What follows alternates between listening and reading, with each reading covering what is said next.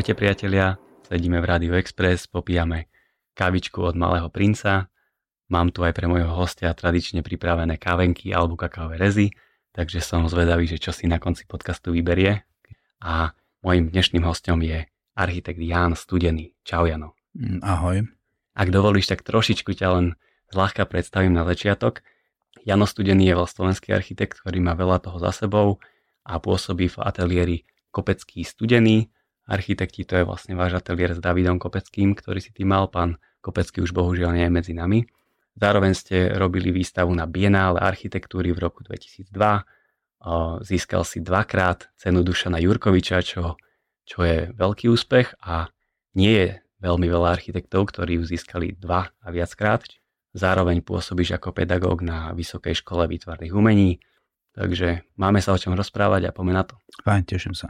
Skúsme sa na začiatok zahriať, že povedzme si niečo k, k ateliéru Kopecký studený.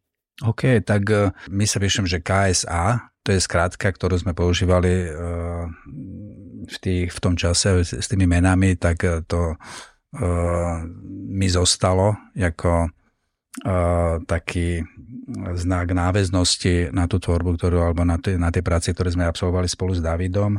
To trvalo asi do roku 2008. Posledných 4-5 rokov uh, môjim partnerom je Peter Stec.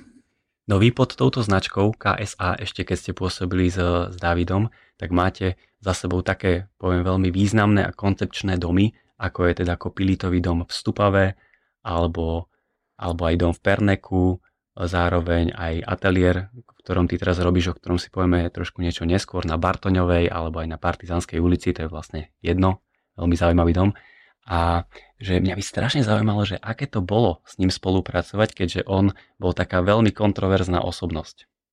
Hej, ty si to povedal, že Kontroverzné znamená, že kladie istý odpor takým ako štandardným polohám, čo zároveň predznamenáva tie podmienky tej spolupráce.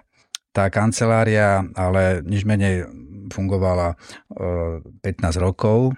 David si pre mňa prišiel na školu, kde ja som študoval v Prahe na Akadémii výtvarných umení v deň mojej obhajoby diplomovej práce, čo ja som ako, uh, kde ma oslovil, že by so mnou chcel založiť ateliér a na druhý deň sme sme ho v zásade založili, alebo sme v jednom pražskom byte dá sa povedať, ako to ťahali ako spoločne. Lebo on si takto vlastne vyberal ľudí vo svojom živote, nie? Že mám pocit, že aj tú svoju ženu si tak vybral, že túto ženu si vezmem a nakoniec si ho aj zobral. Že si ho vlastne tak vybral, keď to tak vtipne poviem. David bol mm, výrazná osobnosť, veľmi očarujúci chalán, ktorý uh, to prostredie, áno, dokázal si istým spôsobom ako podmaniť a mal takzvané, že, jak hovoril, že má, jak majú ľudia, že 100% sluch, tak on mal 100% vkus. Na tom, na tom proste fungoval. Akože nechcem sa príliš hrabať v tej minulosti, ale keď by si trošičku ešte teraz zaspomínal, že pamätáš si nejaký taký vtipný alebo bizarný príbeh, ktorý ste spolu zažili, lebo bolo ich určite neúrekom, ktorý by si nám možno takto vedel povedať teraz na prvú. Hej, jedno z profesných ako finez sú architektonické súťaže. No, realizovať architektonickú súťaž je veľmi taká ako až športová záležitosť. Náročná, čo sa týka vynaloženia energie, čo sa týka uh, nasadenia. Vždy sa to týka celého toho kolektívu a tak ty to asi poznáš, ale no a je to rovnané k nejakému deadlineu, k nejakému termínu. David mal, mal, mával také ako z toho, z toho úniky zmysle aj uh, výroku dva dní do odovzdania, že ja nemám problém tohle neodevzdať. Ale to samozrejme myslel aj, ako aj z takej fineci, že, že tie súťaže sme robili uh, nie, nie len na ten efekt toho umiestnenia alebo proste tej úspešnosti, ale často sme absolvovali tie súťaže aj v zmysle nejakého ako vlastného rastu a akoby schopnosti uh, dať správne odpovede na správne otázky a často tie odpovede prichádzali aj po deadline. Alebo sa stalo, že David išiel odozdať súťaž a človek ho nájde dva dní po odovzdaní ešte stále ako s balíčkom výkresov pod pazuchou niekde v kaviarni a, a že to nestihol. Že potreboval ešte niečo dorobiť.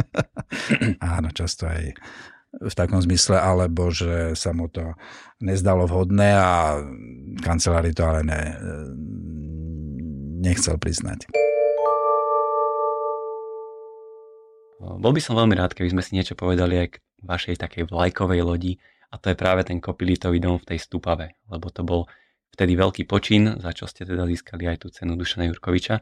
Tak vedel by si nám povedať taký koncepčný príbeh toho domu? Že ako to vôbec vzniklo? Nemusíme ísť vôbec do nejakých detajlov, ale práve do takého toho konceptu, že možno aj ako sa vám podarilo presvedčiť klienta na niečo takéto úplne iné. Čo on si nevedel ani predstaviť. Hej, hej, to áno, ten dom získal potom ako všetky vlastne Jelin Jurkovičov, všetky ceny, ktoré vtedy ako boli, na Cezar nebol, ale bol nejaké iné. A ako bola to taká, bola, ten dom vznikol na objednávku môjho priateľa, súkromného proste klienta, Fedora Píša, ktorý proste, s ktorým sme sa normálne ako priateľi, tak to bol, to bol ešte normálne stredoškolský ako kamarát, takže to boli, boli 90. roky. Ten, myslím, že veľa týchto súvislostí spojených s Davidom sa naozaj, že treba časovo zaradiť do, do tej situácie, ktorá bola úplne alebo výrazne odlišná od toho od dnešného času tie 90. roky boli naozaj ako divoké a čo sa týka ako e, toho uchopenia, tak e, vnímali sme to ako veľkú príležitosť k tomu, jak znovu definovať e, tú situáciu v architektúre a jak ju nejak ako posunúť, premeniť z tej polohy, v ktorej bola. To bolo proste koniec, koniec socialistickej éry so všetkými súvislostiami, ktoré k tomu patria, veľké ateliéry, veľmi ťažkopádna e, tvorba e, na míle vzdialená tomu, čo architektúra predstavovala globálne. Dá sa povedať bez, bez nejakej voľnej, tvorivej e, príležitosti pre mladých. Takže e, snažili sme sa túto situáciu radikálne presunúť niekam do nejakej polohy, ktorá by splňovala naše, naše predstavy. My predtým samozrejme sme absolvovali aktívne revolúciu, boli sme uh, dlho, alebo po revolúcii sme boli v zahraničí relatívne dlho, kde sme žili v Londýne, uh, v Nemecku a, a tak ďalej. Mali sme nejaké prvé skúsenosti s tým, alebo jak sa produkuje tam, a mali sme výborné vzdelanie. Mali sme najlepšie vzdelanie, aké sa vlastne dalo v tom čase získať ako u nás. My sme obidva absolventi Akadémie výtvarných umiení v Prahe. Pod, vtedy prišiel na školu uh, Emil Přikryl, čo je doteraz si myslím najväčšia uh, osobnosť uh, československej architektúry Eh, konca 20. a začiatku 21. storočia, to je podľa mňa relatívne oficiálny pohľad a nám poskytol vzdelanie, ktoré ďaleko presahovalo vtedajšiu úroveň e, odbornosti aj, aj v iných odboroch, dá sa povedať, alebo bol proste ako naozaj na, na najvyššej, na najvyššej úrovni. Že keby sme sa trošku ešte vrátili k tomu koplítovému domu, tak ja si, ja si pamätám, že ty si mi hovoril, že uh, ten finálny koncept bol, keď to poviem tak škaredo, niekde hodený v kúte, tak skús možno to povedať, že ak ten hey, klient si ho vybral. Uh, hej, kreslili sme vlastne na úzky, hlboký alebo dlhý pozemok, uh, taký relatívne štandardný slovenských obciach v Stupave Uh, objekt, o ktorom sme teda akože, ktorý mal obsahovať dva byty minimálne, alebo dva, tri byty. Ešte tam chcel byť dole bazén, taký ako, ako by proste novodobé, uh, novodobé bývanie. Tak my sme to takto považovali, takto na tým uvažovali, že je to príležitosť, jak redefinovať rodinného viacgeneračného bývania ako na Slovensku A potom bola ešte jedna zaujímavá situácia, teda, že mali sme nakreslené betóne a v Prahe mal veľký ateliér uh, Jano Štempel, taký známy architekt. Boli sme priatelia, však Jano, Jano je veľmi významná uh, pražská profesor v súčasnosti na, na technike. Hovorím Davidovi, že že mali by sme to s niekým skonzultovať, ja som si není istý, že či sa to dá postaviť, alebo že, že čo s tým, že vod. Že zájdem to tam skonzultovať, to bolo kúsom. My sme mali ateliér na Vinohradskej tříde a oni boli dole ako na pristanici. Tak sme tam s tým zašli, tak nám otvoril e, Nemec, že no vybalte to, kľúci, že chvíľa. Tam akože začal sa strašne smiať a, a volať, ne že smiať, ale tak ako, že, hej, a že začal volať tých kolegov, že poďte sa podívať, ako co tady tí kľúci akoby kreslej, alebo akože vod tak sa tam zhlúkli okolo toho, že to je reálne a tak. Ale to bol stále ten železobetónový To bol v tom betone. Potom e, dvořák, že no, ale že z toho trčej e, tepelný mosty na všechny strany. že akože, áno, áno, že práve toto sme chceli skonsultovať, že, že či by ste nám to neskorigovali, že chalani fajn, že sa to zbalte, že to si musíte vyriešiť sami. Tak to bola celá konzultácia. My sme dostali super vzdelanie, ako čo sa týka architektúry a, a že klobu dole vo všetkom, ale absolútne sme neboli pripravení na realitu. Hovorím, že, počuj, že to nejde v tom betóne, že je to, proste mali sme normálne, to bolo exoskelet, jak dneska, akože keby, keby Zaha uh, tieto baraky robila tak, jak to myslela, že by to bol exoskelet, nebol by to proste ten, uh, ten obklad, tak by tam musela riešiť e, to, že vlastne v tom, e,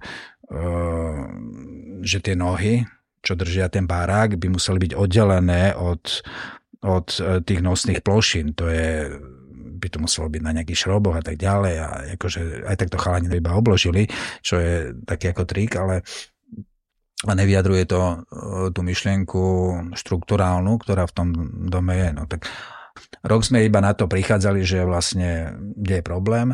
A ďalší rok sme ho vlastne riešili veľmi experimentálnym spôsobom, že že sme vlastne celý ten dom obalili do sklenenej obálky a či to stačí alebo nestačí. A teraz sme riešili súvislosti technické toho plášťa, že kedy ho treba vetrať, kedy, kedy uh, ho treba akoby uzavrieť, aby mal teplný odpor a tak ďalej. Takže to bolo veľmi technicky akože náročné riešenie, ale nám to tam ako chvíľu ležalo na stole a ja som konzultoval tú vec s klientom, s Fedorom. Sme si pozreli ten betónový dom, hovorím, že tam sú tieto problémy, asi to budeme musieť chytiť na tie šroby a teraz akože prerušovať tie teplné mosty a že to je proste, ale že je to furt akože krásna socha, a to zasklené, to bol úplne obyčajný, akoby sklenený kryštál, tak, alebo proste sklenený hranol, to sme mali vedľa, niekde v rohu stolu, tak ako uložené, že to nebolo vidieť, ani som to nemal plánne ukazovať a on si to všimol, že, že to je čo? Že nejaký iný projekt? Že, že ne, ne, že to je taký pokus, že to... A že ukáž, ukáž, tak akože on to videl a hovorí, že, á, že tak to chcem. No tento dom má bohužiaľ taký trochu smutný osud, a skús nám povedať, že čo je s týmto domom dnes. Lebo oni ho celý obalili, nie? Áno, tam, áno, došlo k výmene toho, toho plášťa, pokiaľ viem, lebo ten dom je teda obalený v sklenených tvárniciach, bol kopilit. Tie boli teda po nejakých dvoch, troch rokoch, mm, myslím, bývania. Ale asi tých súvislostí tam bolo viacej. Akokoľvek ešte bola tam súvislosť taká, že my sme to konzultovali s Fedorom teda, ale v tom dome bývali ešte Hlavne manželka. Manželka hlavne a, a rodičia. Takže asi došlo k situácii, že polovica ľudí e, bola, bola z toho happy. Niekto sa cítil byť vynechaný jednak z toho procesu a potom myslím si, že aj to nemuselo plniť jeho predstavy, lebo naozaj tam, akoby, že ten dom bol bol v niektorých parametroch ako extrémny a bol veľmi neštandardný, čo sa týka materiálu, ale nie len to, ale čo sa týka aj proste priestorového členenia, tam neboli štandardné e, izby. E, vyžadoval si proste, ten dom si vyžaduje pozornosť od tých užívateľov. Tak poďme sa presunúť teraz k druhému domu, za ktorý si získal cenu Dušana Jurkoviča.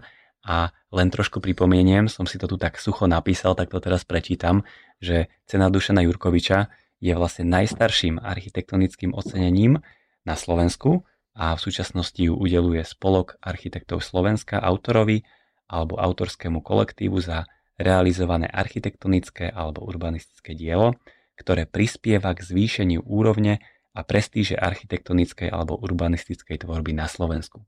Ty si teda získal dve ceny. A vieš, kto má najviac cien Dušana Jurkoviča? Mm-mm, nie, nie, netuším. Tak skúsi typnúť, má až 4. Mm, Matušik? Uh-huh. Ivan Matušik. OK. Ivan Matušik je mi cťou teda tu spomenúť zaujímavé realizácie samozrejme a významná osobnosť slovenskej architektúry. Tak no a tak poďme si niečo povedať o tom tvojom rodinnom dome, jeho rekonštrukcii, zároveň je tam teraz aj váš ateliér a je to veľmi taký expresívny dom, nachádza sa na palisádach, na ulici Bartoňovej a, Par- a Partizánskej, čiže som si absolútne istý, že ľudia, ktorí chodia okolo, tak ich to zaujme. Skús nám k tomu niečo povedať a napríklad aj tej nadstavby, ktorá, má, ktorá ťa naprvú zaujme šikmými stenami, tak prečo je to tam celé také zošikmené, čo na to napríklad pamiatkári, lebo vieme, že tento dom má zaujímavý príbeh, takže kľudne sa do neho pusť. OK, tak uh, je to rodinný dom. Rodinný dom u nás je mm, klasifikovaný objekt, ktorý má v sebe nielen jeden, ale teda do troch bytov.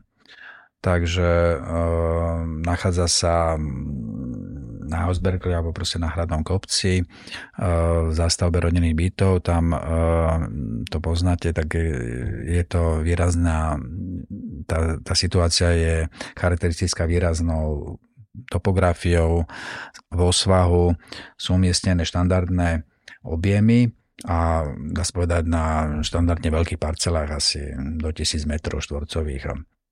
Tá, tá situácia je, je veľmi stabilizovaná, dá sa povedať, že to sú väčšina teda prvorepublikových víl, pochádzajúcich ešte z Um, péra židovských, nemeckých architektov. Sú tam krásne slovenské uh, víly uh, z obdobia aj Prvej republiky, z obdobia aj Jurkovič je asi o tri domy ďalej, ale z obdobia uh, Slatinský je tiež asi o 5 domov ďalej a potom z obdobia aj 50 60 rokov Emil Beluš je na ulici asi o, o 7 domov ďalej Svetko. No a ako sa v takomto prostredí ti podarilo postaviť takúto šikmu nadstavbu? Uh... Priama otázka, priama odpoveď. Doviezli železo a poskladali to na tom, na, na, na tom uh, korpuse pôvodného uh, domu z 20. rokov, čo bol štandardná taká tá, to voláme kocka, že nejaký dvojpodlažný spodok 12x12 metrov so stanovou strechou. Miesto toho štandardného krovu teda sme zrealizovali ocelovú strechu, ako, kde sa teda zmestili dve podlažia, lebo to bola taká relatívne ešte akoby, že možná výška furt to vyzerá ako, furt to je strecha. A potom akoby pod tým domom na záhrade, keďže je to v tom svahu, e, sa vybudoval ešte taký ako samostatný vlastne z časti zakopaný, alebo z veľkej časti zakopaný objekt ateliéru, ktorý s tým nejak, ako, nejakým spôsobom ako komunikuje, e, myslím, fyzicky nie úplne. Kedy si plánovali sme to aj akoby spojité, ale nakoniec sme Nakoniec sa to takto ako rozdelilo na nejaké tri také vlastne ako uh, oddelené, obie, oddelené objemy. Tak závisí samozrejme, každá tá situácia, hlavne keď je v takomto stabilizovanom území, závisí od nejakej, regulá, alebo nejaké regulácie, uh, alebo tá je pre nás ako architektov takým akoby prvým čítaním tých podmienok vlastne, ktorým by sme sa mali a chceli, ne, alebo no, akokoľvek, ako, ktorým by sme sa mali držať tie definuje stavebný úrad na základe nejakých e, e, priestorových alebo nejakých iných súvislostí tam prítomných. Tu nás sú, je, takže je to pamiatková zóna. Všetky regulatíva ten dom plní. ale že ich plní tesne alebo že ich plní v nejakej časovej akoby súvislosti je druhá vec a to robí asi ten príbeh, že v tom čase, kedy sme to stávali, tak bola taká chvíľa, boli to tiež nie úplne štandardné asi takéto ako podmienky, ak vieme u nás aj možno v iných, z iných oblastí. Takže tá pamiatková zóna sa na, na istý čas, asi rok, tá hranica tej pamiatkovej zóny sa, sa o niečo stiahla.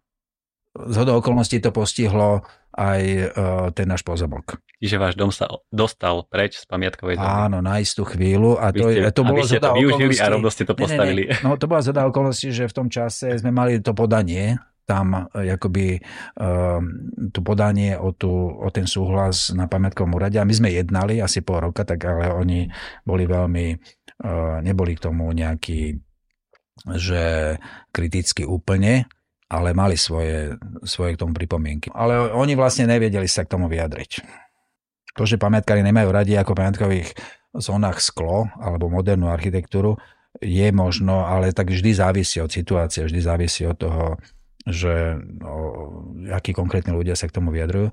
Ale aby som to možno len teraz tak zosumarizoval, že to je presne taká téma, že tí pamiatkári, keby to bolo v tej zóne, tak pravdepodobne to tam nevyzerá tak, ako to dneska vyzerá ale tá situácia vám to umožnila postaviť, vy ste to postavili a potom odborná verejnosť vlastne vyhodnotila túto stavbu, že má naozaj prínos do tej architektúry v rámci Slovenska, takže to je také na zamyslenie, možno, že je to vlastne super, že sa to podarilo, mm-hmm. chcem mhm. povedať.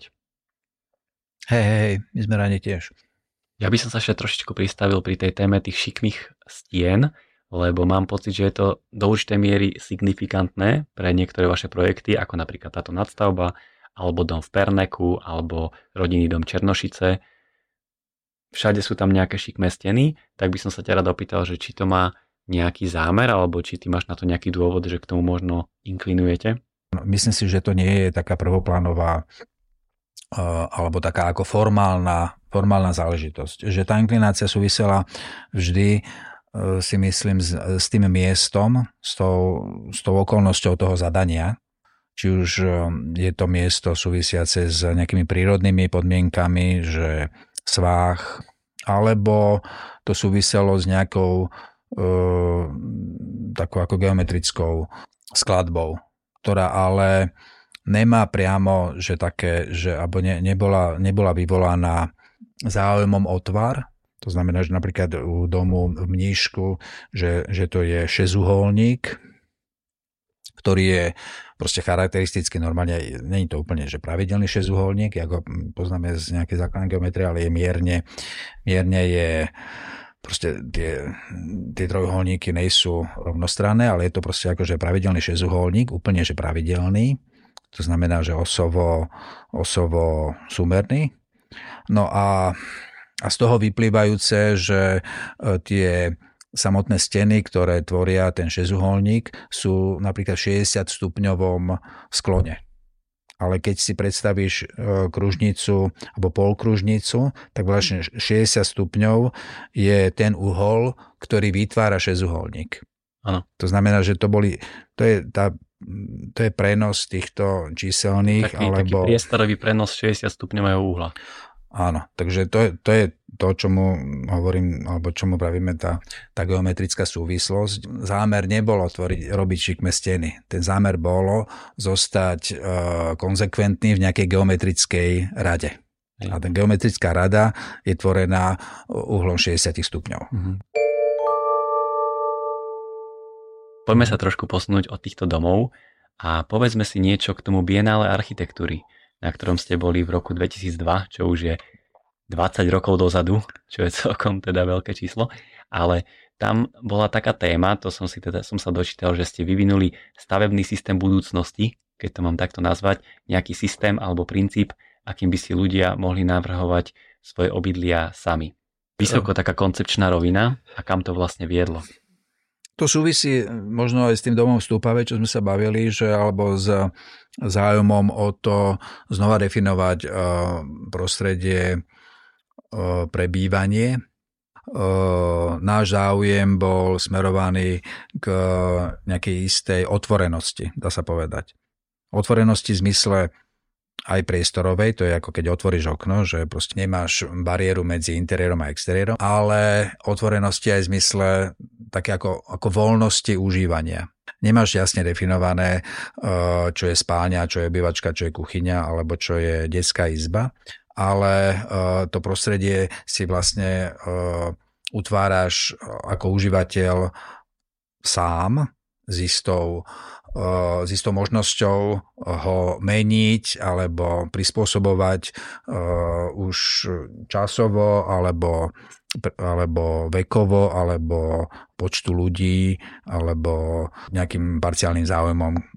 Čo je projekt otvorenej architektúry v zmysle eh, takého akoby komplexnejšieho architektonického programu, ktorý narába s celým rádom Uh, takých ako krokov, jak uh, utvárať architektúru, ktorá uh, takéto vlastnosti alebo takéto parametre prejavuje. Otvorenosť, flexibilitu, variabil, variabilitu alebo flexibilitu v zmysle skladby. To znamená, že môže sa zmenšovať, zväčšovať aj formálne, aj aj mentálne a, a hlavne eh, za účasti toho užívateľa, o ktorého nám ako v prvom rade ide, aby boli naplnené jeho potreby. No a tie sme v zásade akože sa snažili mať čo najotvore, najotvorenejšie, aby, aby eh, tá architektúra bola schopná poňať, dá sa povedať, akékoľvek potreby, či toho užívateľa, či už sú veľmi konzervatívne, alebo sú veľmi neštandardné. A keď ste to tam teraz takto odprezentovali, tento projekt, tak aký to, akú to vzbudilo odozvu? Respektíve prinieslo vám to možno nejakých úplne nových klientov, ktorých táto myšlienka zaujala a úplne ste sa začali uberať aj touto cestou po tom bienále? Bola to výrazne akademická, akademická poloha. Aj keď ona teda v tej stúpave bola aplikovaná napríklad. A potom bola ďalej aplikovaná v nejakých iných projektoch, napríklad v Košiciach, vo Vile v Košiciach, alebo sme uh, nejaké, nejaké prvky alebo nejaké, nejaké vlastno, nejaké charaktery aplikovali v nejakých dielčie, ako v nejakých nejakoby nasledujúcich projektoch.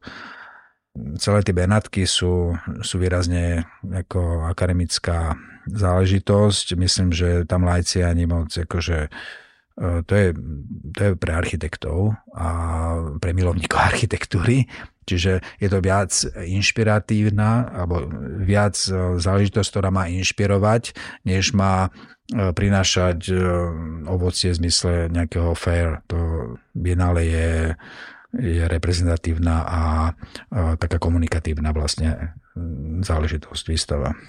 No a z nášho doterajšieho rozhovoru je podľa mňa úplne cítiť, že ty si presne ten typ toho koncepčného architekta.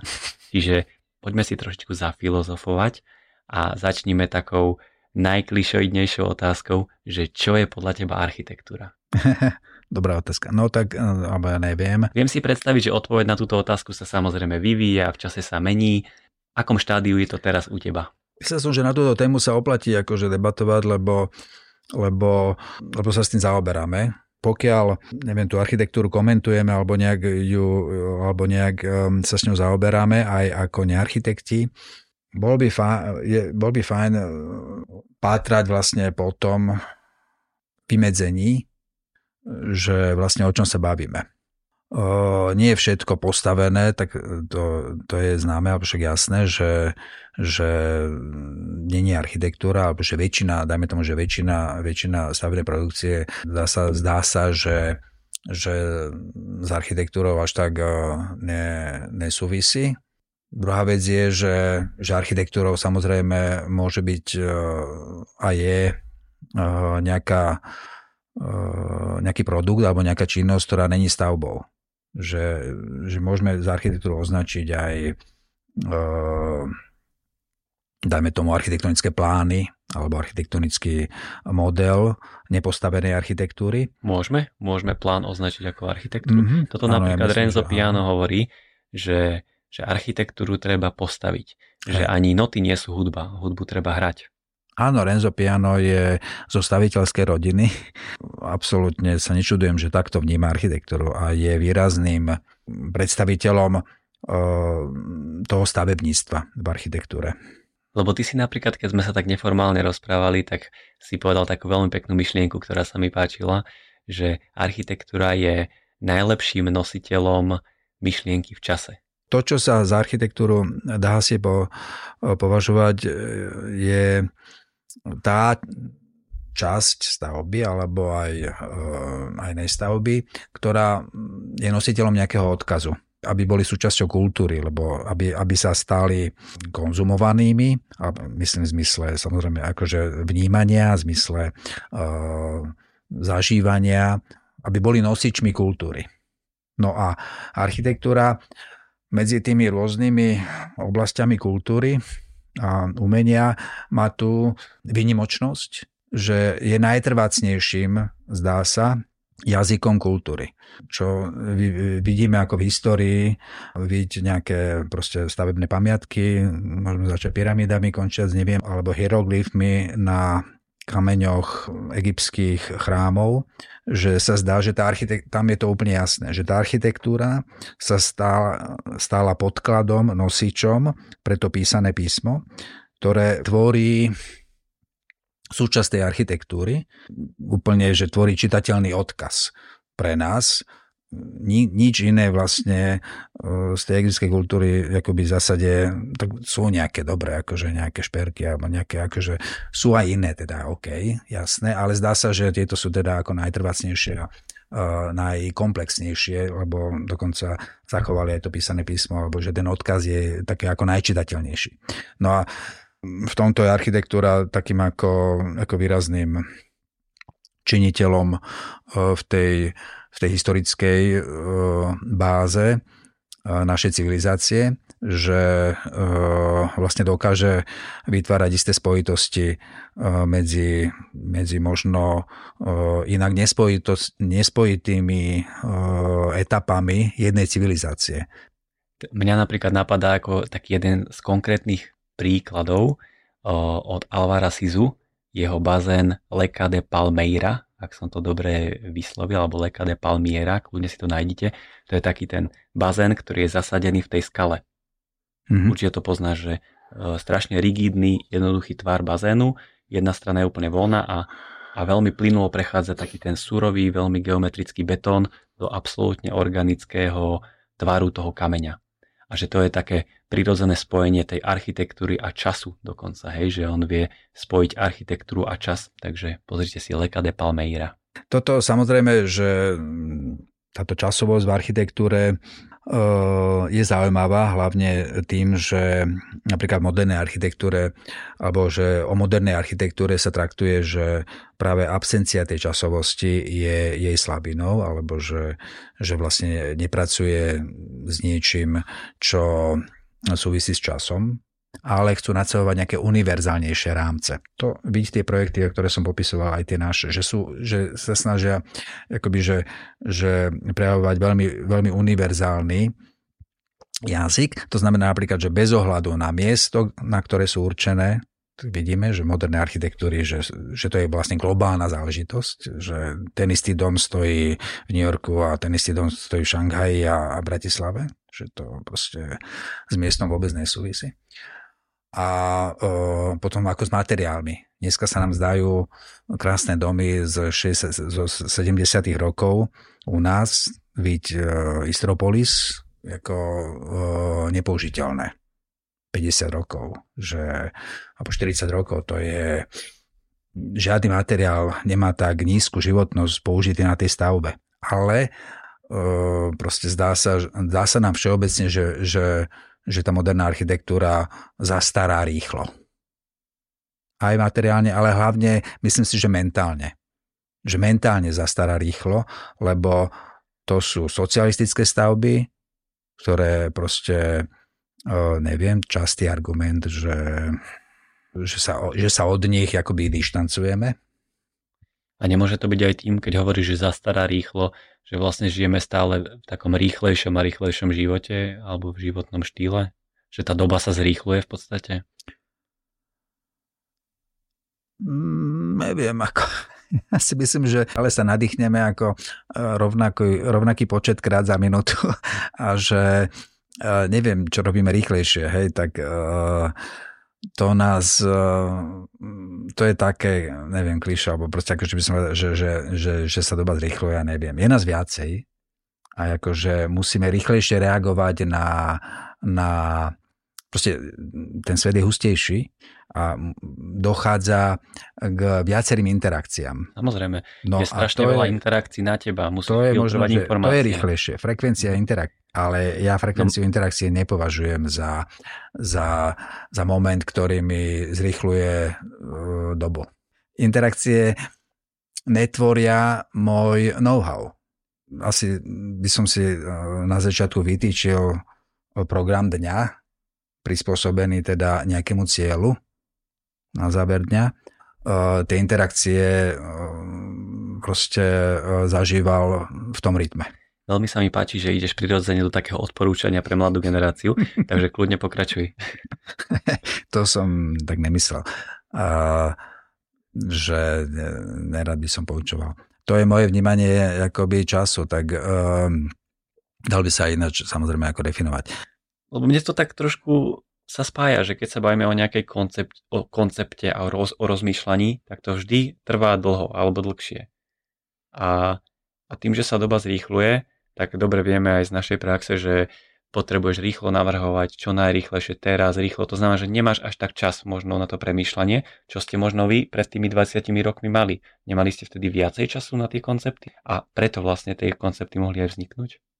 Pokiaľ sme mali viacej času, tak sme si ho vytvorili. Že my sme, hej, že na úkor spánku to robíš, alebo to robíš na úkor súkromia, alebo na úkor iných aktivít, takže väčšinou z tohto sme čerpali na to akoby čas. A Uh, iste, iste je to priama, priama umera, že myslím si, že to, tá, tá, to množstvo času alebo množstvo energie v čase venovanej, tej, venovaný tomu E, tej myšlienke, že e, myslím ako napríklad tomu projektu, tomu produktu, že evidentne sa odrazí na, na jeho kvalite. Mal by si možno nejakú takú výstižnú alebo trefnú odpoveď na to, že aká je práve úloha toho architekta a čo by ten architekt mal robiť, lebo napríklad mm, niekedy som sa stretol už aj s takým názorom, že s architektov napríklad aj u nás sa často stávajú projektanti, že dojde k takejto transformácii z architekta na projektanta, Možno aj práve preto, že ty gro času, možno ja poviem teraz, že 90% riešiš viacej tie technické veci, ako tie koncepčné a tie myšlenkové a možno dochádza k určitej transformácii a tak preto sa vrátim k tej otázke, že aká by možno mala byť úloha architekta. Lebo ty si koncepčný architekt, celý život sa držíš v tejto polohe, takže podľa mňa máš na to nejaký názor. Áno, tak e, závisí asi na tých úlohách, na tom, s čím si spokojný, si myslím, a čo je tvoja akoby priorita. Tak ja sa na to pozerám pragmaticky, ako vždy mi ide o kvalitu toho výsledku. Tak nejsme, a to jak som hovoril o tých súťažiach, že, že nejsme zvyknúť, nejsme spokojní s nejakým polovičatým alebo nie 100% ako výsledkom. Tak preto niekedy e, nejaké hranice ako prekračujeme, niekedy časové, aby e, sme dosiahli ten 100% výsledok. Tak e, mne sa aj sníva o architektúre, takže ťažko, ťažko tam akoby, že, že unikneš z, z toho, z toho kliše v zmysle záujmu. Aj sa mi doma za to smejú. No. Tak, a alebo jak hovoril Dávid, ako bol taká anketa, že koľko hodín pracujete, tak všetci tak akože 8, 12 a tak. David nekompromisne 24. Bez akejkoľvek rozmýšľania. Myslím, že architektúra je presne tá, tá disciplína, ktorá proste, že aj oproti asi, asi s umením alebo s filozofiou môže takto akože nejak sa trošku prelínať niekde, ale, ale zase oproti tomu je veľmi náročná na to, na to, na to projektovanie, na tú technickú stránku veci, čiže si ťa zoberie celého, že to je proste, neunikneš tomu. No. Uh-huh. A môže napríklad zo súťaže vzísť nejaká výnimočná architektúra? Lebo napríklad taký Frank Lloyd Wright na to má jasnú odpoveď, že nie. Hej, to je dobrá otázka. Tak ja nejsom nejaký, teraz sa vrácam práve z nejakej poroty súťaže, že kde tie, samozrejme tie procesy sú založené na nejakom konsenze uh, tých, uh, ktorí dávajú svoj hlas, akoby, že v zásade výsledok je uh, daný súčtom hlasov za z ľudí, ktorí sú veľmi rôznorodí na schvál. Hovorí Frank Lloyd, no tak akože, keďže musí dôjsť ku, kom, ku konsenzu, tak väčšinou ten konsenzus je, je výsledkom nejakých kompromisov. Tie kompromisy samozrejme, že e, často nie sú výsledkom takého, že súčtom kvalít, ale sú, sú, sa dosahujú skôr selekciou medzi tým, že čo ten projekt e, musí alebo v zásade akože nemusí mať. No a väčšinou sú to tie, tie kvalitatívne stránky. To znamená, že, že sa hlasuje a že akoby skôr sa vyberá to, čo menej vadí, než e, čo viac vyhovuje.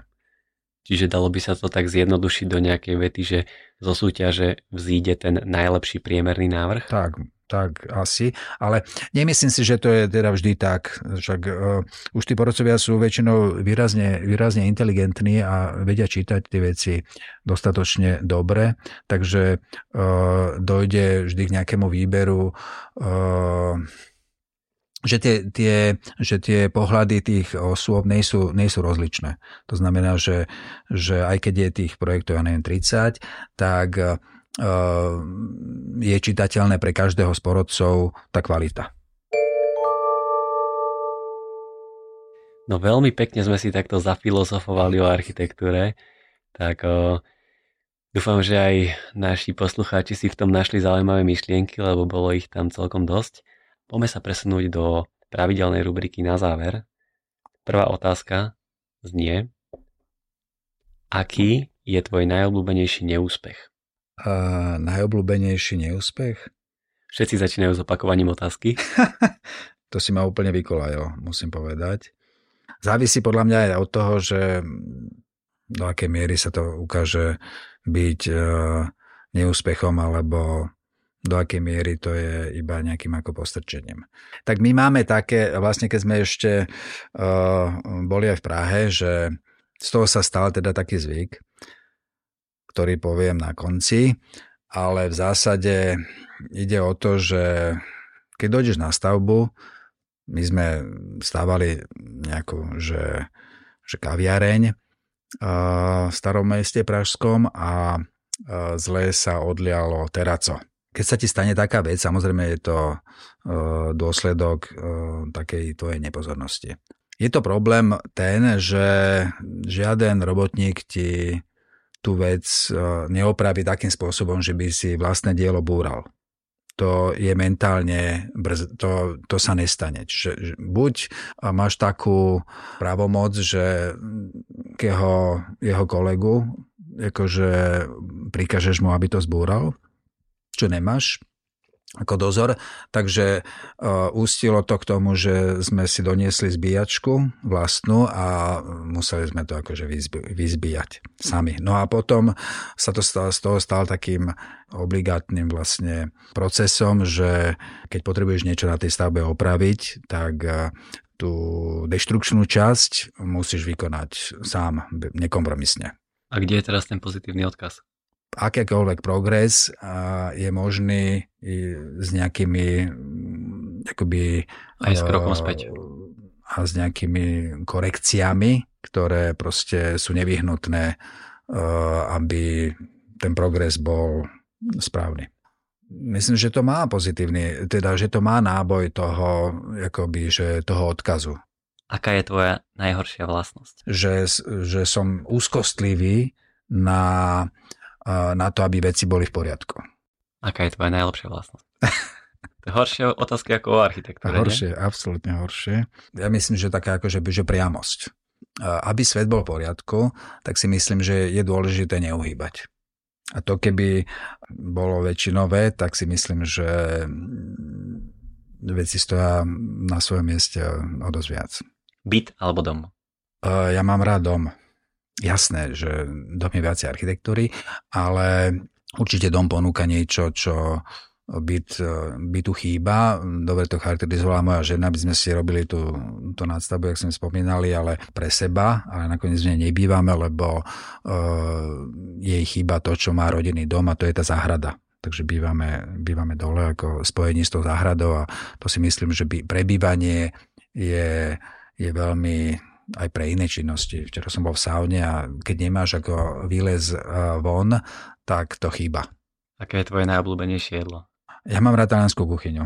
A čo máš asi, asi aj, alebo vôbec akože asi stredo, stredomorskú. Tak klasiku, špagety. Carbonara? Musia byť s paradajkami. Čiže klasika pomodory? Mm, hej, hej, my máme aj nejaké také, že špeciálne domáce recepty. U nás sa jedli špagety už moji starí rodičia, akože, ktorí tiež mm, boli v Taliansku, uh, tam žili, takže mm, aj, ináč ako tie recepty sa aj v Taliansku menia. My sme tam bývali 3 roky, tak akože sme to, nasiak, sme to nasiakli, tú atmosféru, ale akože hej, že tam sa jedli v 70 rokoch iné špagety než teraz. Aké špagety sa jedli v 70 rokoch?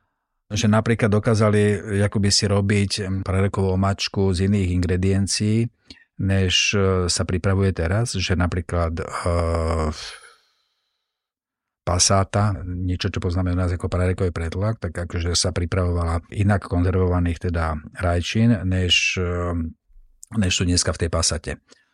No. Čiže chceš povedať, že dneska sa to robí kvalitnejšie alebo menej kvalitne? Mm-hmm, kvalitnejšie. A že čerstvejšie.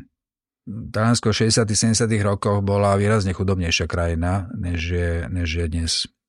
Bola veľmi chudobná v 50. rokoch, ak existovala emigrácia do Argentíny, do, do dneska ako nepochopiteľných končín, dokonca do Rumunska, že akože, lebo, lebo bolo to povojnovo E, devastované proste územie s malou e, pracovnou príležitosťou, s veľmi devastovaným životným priestorom. Kávenky alebo kakaové rezy? Asi, asi uh, už inklinujem výrazne ku káve. Kakao som prestal, som ani ako dieťa nemá rád, myslím. Dobre, čiže kávenky, môžeme sa tak dohodnúť? Jasná vec. Som veľmi rád za túto odpoveď, lebo minulý rok vyhrali kakaové rezy. Okay. Takže dúfam, že tento rok sa hviezdy dostanú do správnej konštelácie a vyhrajú kavenky. a teraz posledná otázka na záver, ktorú už ty očakávaš. A to je otázka, že prečo architekti nosia čierne oblečenie? Dúfam, že konečne to nájdeš a že vyriešiš tento rebus. Vlastne sme začali no, nosiť čierne v Londýne. Ja som myslel, že v Londýne sa prezlečeš do nejakého lokálneho munduru, tak to bolo čierne. A potom, potom už neviem, potom už sa to akože nesie s tebou. No a tá príčina, ani to nebolo, že, že, že aby si splynul s davom na ulici, samozrejme.